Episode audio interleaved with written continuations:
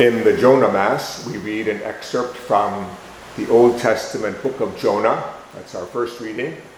And we read Jesus' very strong reference to Jonah in the Gospel, specifically to the sign of Jonah. Now, it's probably not a big surprise that Jonah comes up in the season of Lent because we know that Jonah preached repentance, and this is a season of repentance we know that Jonah was sent to an evil city, and Jesus says this is an evil generation. We know that Jonah spoke about 40 days more. That was his one of the only proclamations he really made. 40 days more and Nineveh will shall be destroyed. And we're in a 40-day journey of Lent. So it makes some sense to us that Jonah would be brought before us for our reflection but it's also a surprising thing because Jonah is such a, well, he's a surprising figure. You know, the prophets, the, the standard trajectory of the life of a prophet. The prophet is called by God, given a message, sent by God to his people, so that the people will shape up and come back to the right way. And usually, in fact, always, the prophet has a hard time of it because people are not that willing to come back to God.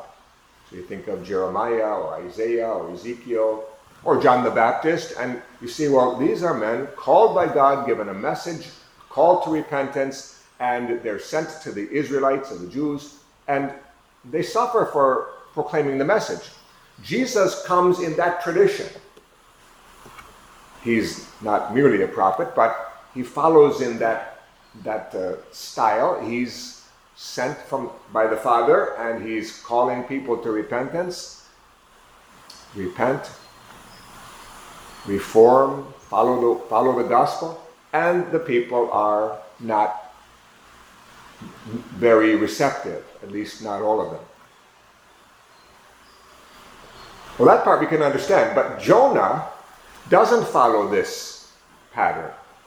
He's an exception. In fact, the book of Jonah is really unique. It's a great book. I encourage you to read the book. It's only a few pages. The book of Jonah is, yes, about a prophet, Jonah.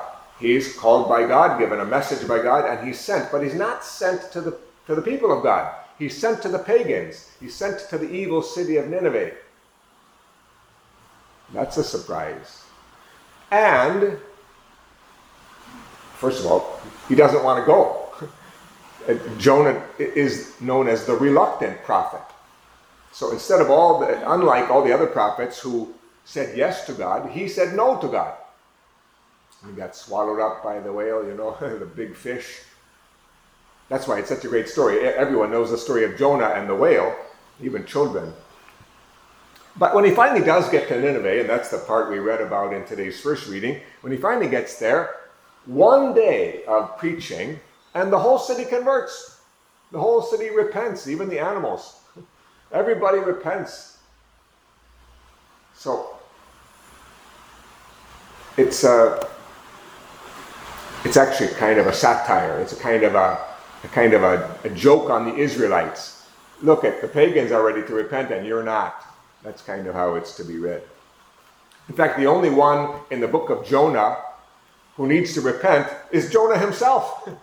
Everybody else is good in the book of Jonah. The Ninevites convert, the, the, uh, the sailors who are, who are on the ship with him, they all convert or they all uh, are repentant. And uh, Jonah is the one who's hard hearted. So it's very surprising that Jesus identifies himself with Jonah you would think he would say, I, I'm, I'm following in the tradition of Jeremiah or Isaiah or one of the great prophets. But instead, he, he, he says, I, I, uh, the only sign you're going to get, evil generation, is the sign of Jonah. He's taking the, the sharp message of Jonah, even though Jonah is kind of in a humorous tone, the message is quite sharp you, people of God, don't You don't repent. The chosen people are the ones who, who are the hardest to, to convert. And, and, and Jesus takes this and says, This is really the problem. This is an evil generation. Here I am, sent by the Father to bring salvation, and you're, you're looking for a sign. Well, how many signs did Jesus have to work? How many people did he have to cure? How many thousands of people did he have to feed? How many demons did he have to drive out? How many people did he have to raise from the dead? Well, we know if people are hard hearted, no amount of signs is enough. And that's Jesus' challenging word here. At the judgment, the men of Nineveh will rise, arise with this generation and condemn it.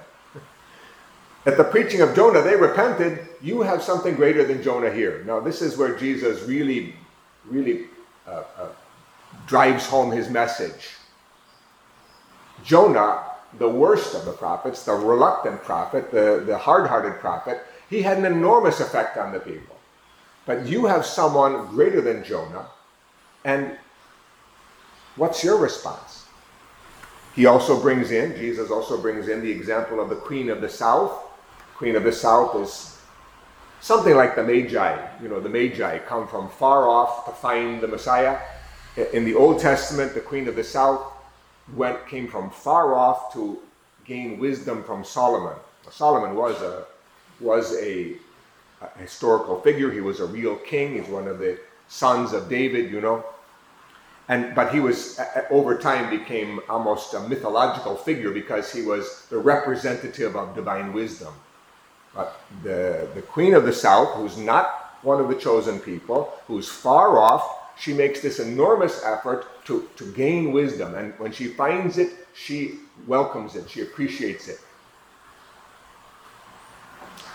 But Jesus' point is what about you? What about you, evil generation? Foreigners, pagans, make enormous efforts to gain wisdom. What about you? You think Solomon was wise? You have something greater than Solomon here. This is Jesus revealing that he's greater than Jonah. It's not hard to be greater than Jonah because all the prophets are greater than Jonah. But the effect of Jonah was great. And he's greater than Solomon, who was considered the wisest man who ever lived. So Jesus is, is trying to reach the hard hearted people and, and win them over. That's why this is a Lenten message, because we're the evil generation now. We're the hard hearted people now. We're the self righteous people now. We're the ones who are so slow to convert. Here, we're one week into Lent already. How, how different are we? Are we saying, oh, Lent is 40 days. I, got, I still have time. You see the problem? The Ninevites, on the first day, when they realized they were in the wrong, they, they repented. Ash Wednesday was enough for them. What about us?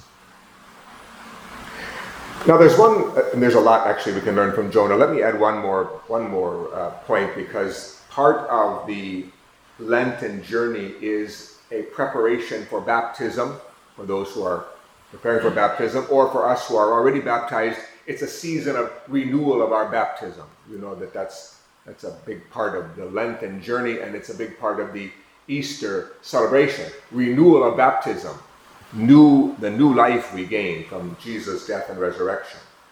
What's the connection to Jonah? Jonah was thrown into the sea, thrown into the water. That's symbolic of what happens when we're baptized. He's swallowed up by the great fish. That's a symbol of death. He dies symbolically. He enters into this period of of, of confinement in the tomb of the, the belly of the fish. And on the third day, he is spit out into the dry ground. He, he is given an opportunity for new life. That's baptism. We die and we rise. We're thrown into the water and we come up out of the water a new person, a new beginning. So the sign of Jonah, yes, is a sign of repentance, a sign that we should repent and not wait. But it's also a sign of death and resurrection, which for us is what we receive in baptism. Much greater than anything the Old Testament proclaimed is the new life we gain from the sacrament of baptism. We have not only, not only some, someone, something greater than Solomon and greater than Jonah, we have something greater than anything that has ever been revealed a whole new life. So we're the, we're the Jonah figures. They've already been thrown into the water, and we're already out on the other side. So there's no excuse for us. Let us let us do what, what the scriptures are revealing to us. This is the, the psalm response. A heart contrite and humbled, O God, you will not spurn. We're, we can be confident that God will not spurn us because he has already renewed us in the sacrament.